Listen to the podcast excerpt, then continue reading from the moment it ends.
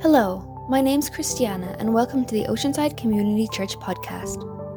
We're a church in Parksville on Vancouver Island with a vision to be fully devoted children of God, fully mature in Jesus Christ, and fully alive with the Holy Spirit. We welcome you to join us weekly on this journey. For more information about our church, visit our website at oceansidecommunitychurch.ca or download our mobile app.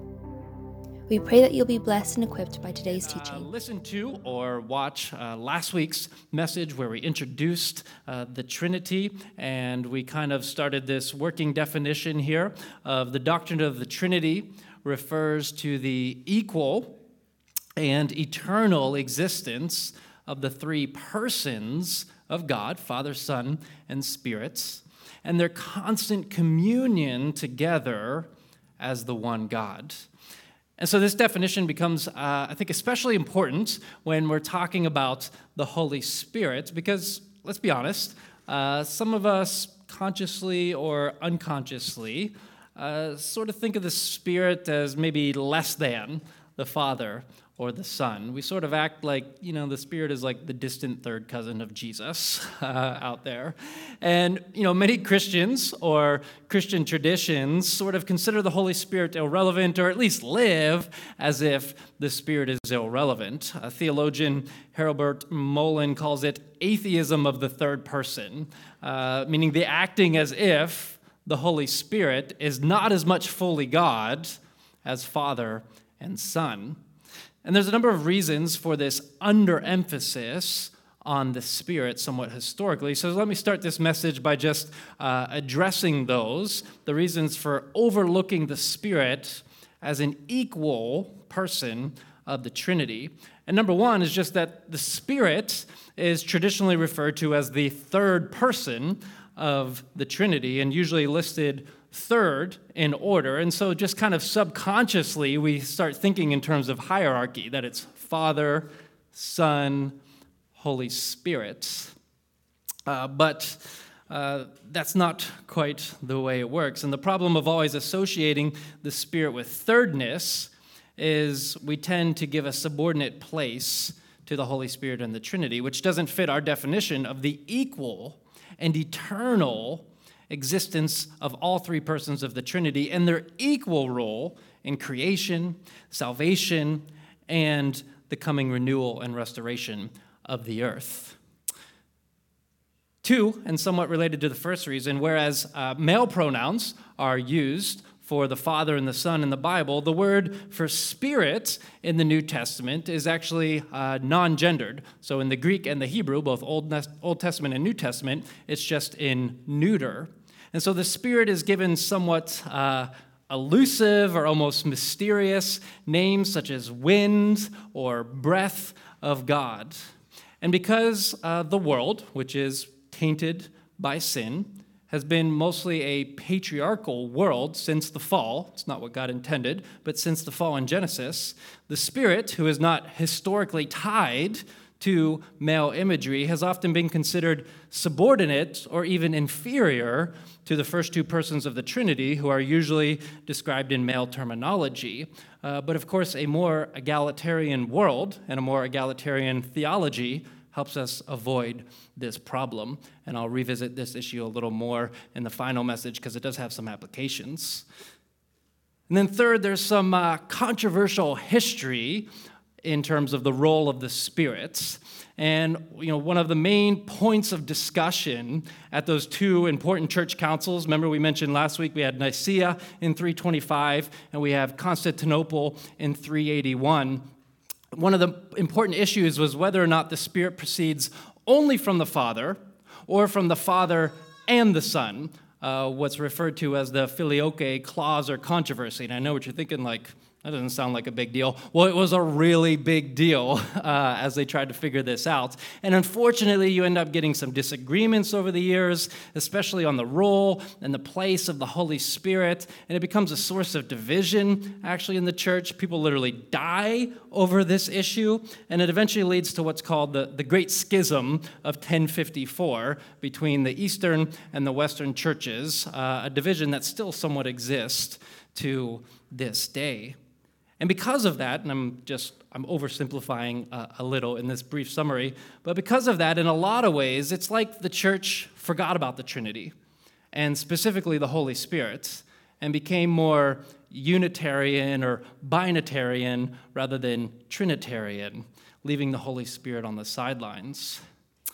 But over the last century, somewhat sparked by the Pentecostal revival and movement of the 20th century, there's been an incredible resurgence and interest in the Holy Spirit and in the doctrine of the Trinity among believers and theologians alike, realizing the equal and essential uh, uh importance of the Spirit's role in the Trinity for the church and for our lives.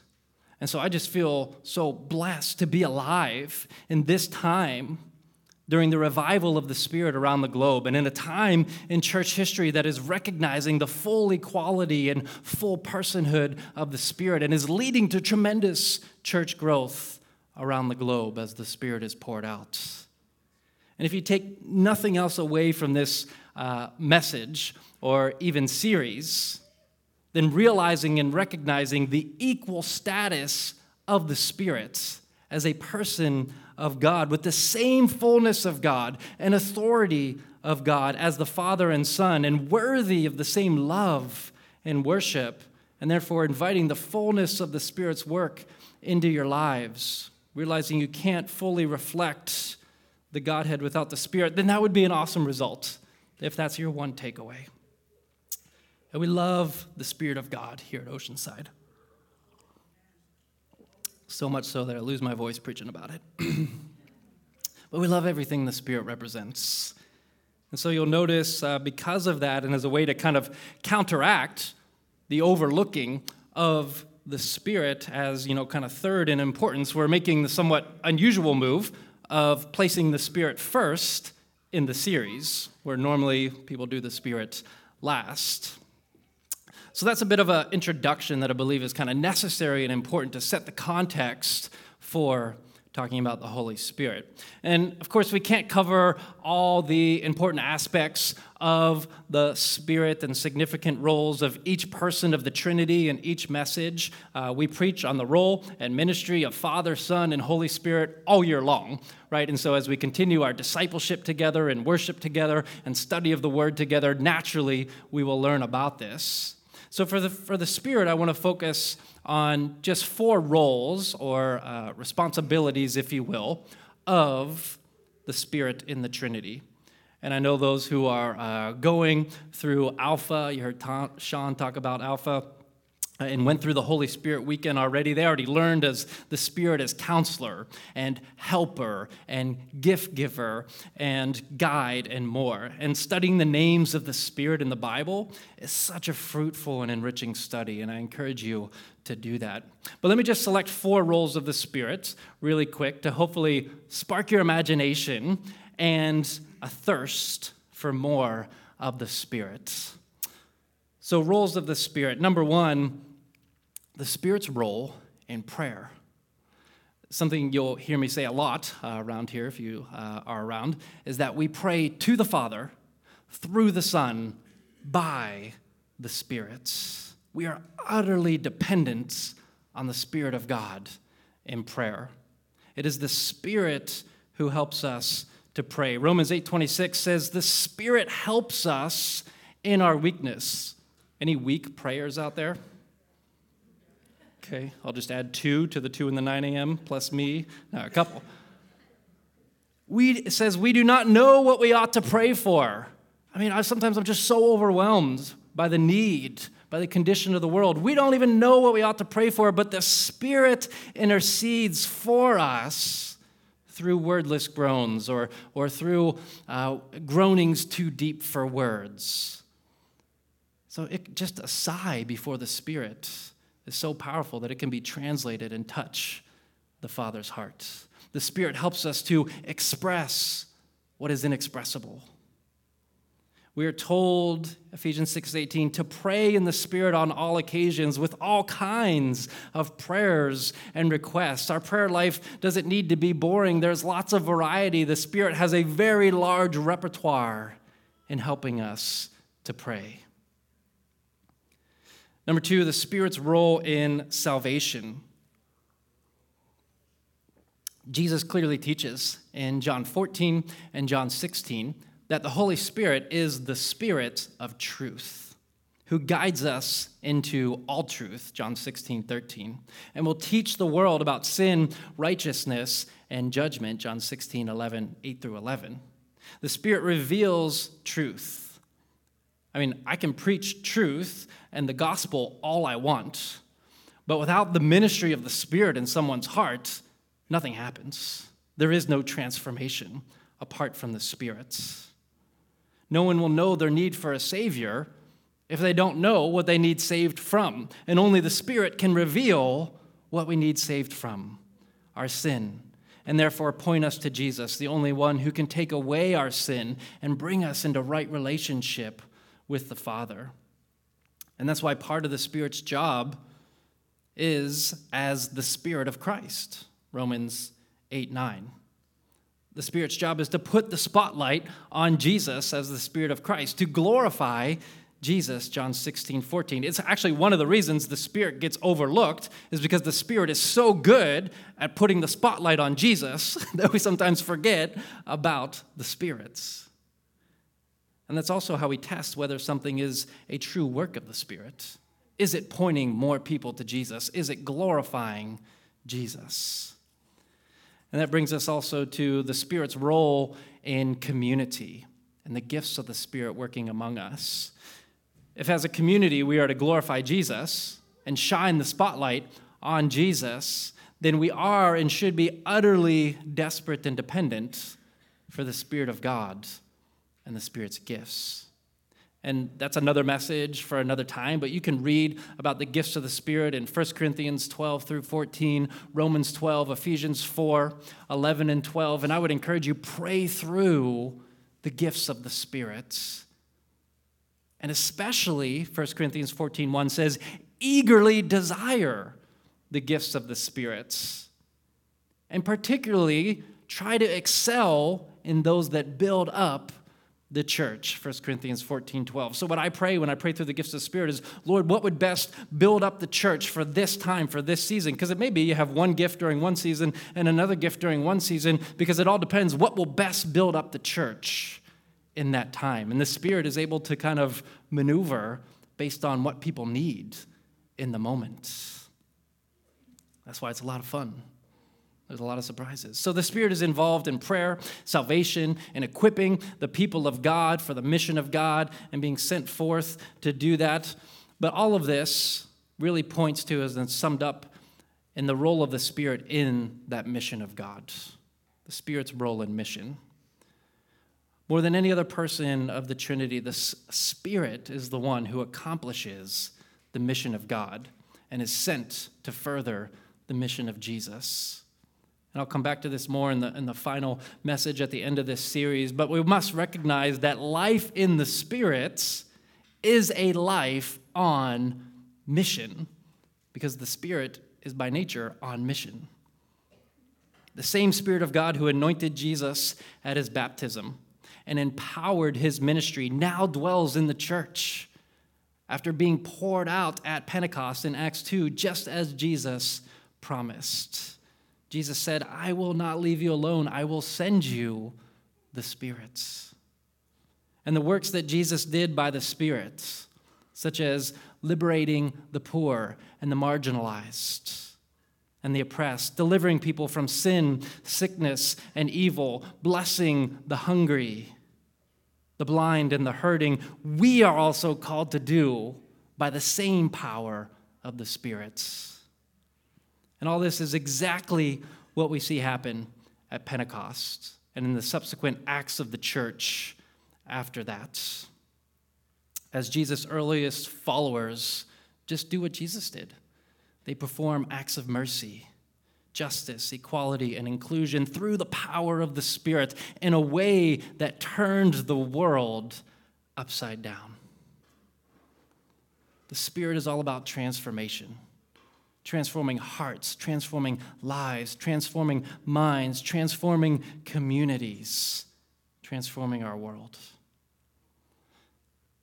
See, communion with the Holy Spirit is not about escaping this world. Sometimes it gets taught that way, and that's bad teaching or poor theology. It's not about escaping this world. Rather, the experience of the Spirit is what enables us to better understand the world and care for it more deeply. See, the same Spirit, when ministering to us, who causes us to long for that day when there are no more tears, sorrow, or pain, is the same Spirit who then sends us right into those tears, sorrow, and pain around us. That's why it takes courage to ask for more of the Spirit, because it will draw you out of yourself, your own pursuits, and move you to sell out completely to the kingdom of God. See, the Spirit will challenge you to love those who are hard to love, and your flesh isn't going to like it. The Spirit will prophetically oppose all forms of racism, classism, sexism, ageism, ableism, any structures that support the quote normal and punish the quote abnormal, that feature the haves over the have nots, that profit the rich at the expense of the poor, because that's what Jesus did also just as he did. And I don't want to limit the Spirit or, or kind of say what the Spirit might do or speak to in your life. As Jesus says in John 3 8, the wind blows wherever it pleases. You're, you hear its sound, but you cannot tell where it comes from or where it is going. So it is with everyone born of the Spirit. We can't control the Spirit. We must make room for surprises of the Spirit. The Spirit may call and empower you to resist unjust power structures, to provide interest free loans to the poor, maybe to sell your possessions, to turn your house into a home for those who need a place to live, to support pregnancy care centers, to seek healing and reconciliation, reconciliation with indigenous peoples to care more for creation in God's beautiful world, to fight sex trafficking, to expose economic or environmental exploitation, to help abused women, to support new immigrants, to advocate for mental health programs, to participate in foster care and adoption. I don't know what the Spirit will say, but I know if we're listening, these types of things will start to happen.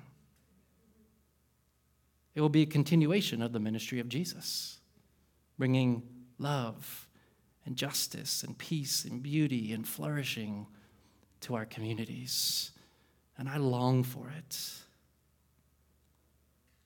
I want to live according to the Spirit, Romans 8, 4 and 5.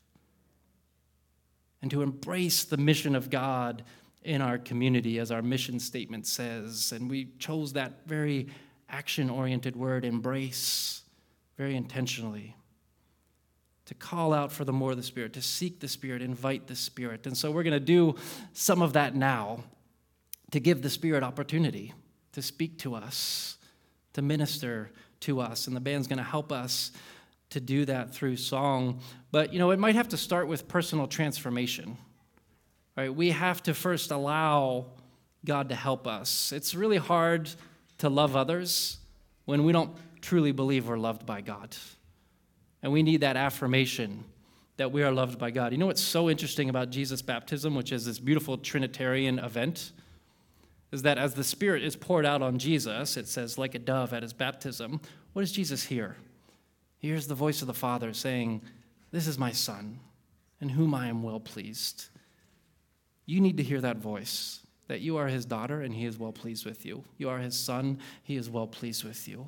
Because it all begins there. And it is the Spirit who helps us cry out in our own spirit, Abba, Father, as the scriptures say. And so, first, we need to know that we are loved by God. Romans 5 5 says, God's love has been poured out into our hearts through the Holy Spirit. What a great image that is. The Spirit is so often associated with imagery of water. We did a whole message on that once. And this idea of the Spirit being poured like water out upon us. It's why we choose receptive postures when we worship like this, because we're just saying, Lord, I'm open.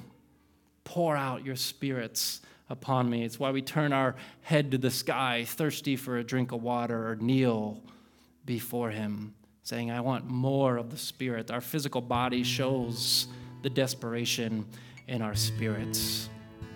So we're going to sing a song that asks for the Holy Spirit to come. It's actually a, a new one that we'll incorporate into our songs to worship the Holy Spirit. But as we do that, I just want you to listen to the Spirit. And I want you to do what the Spirit tells you to do. He may ask you to come forward as a physical sign of just, I need this. May ask you to kneel at your seat, may I ask you to sit quietly. I also want you to listen for where is the Spirit drawing you into the ministry of Jesus to do what Jesus did in his ministry. Because the Bible says we'll actually do even greater works than he did if we're open and willing to do so.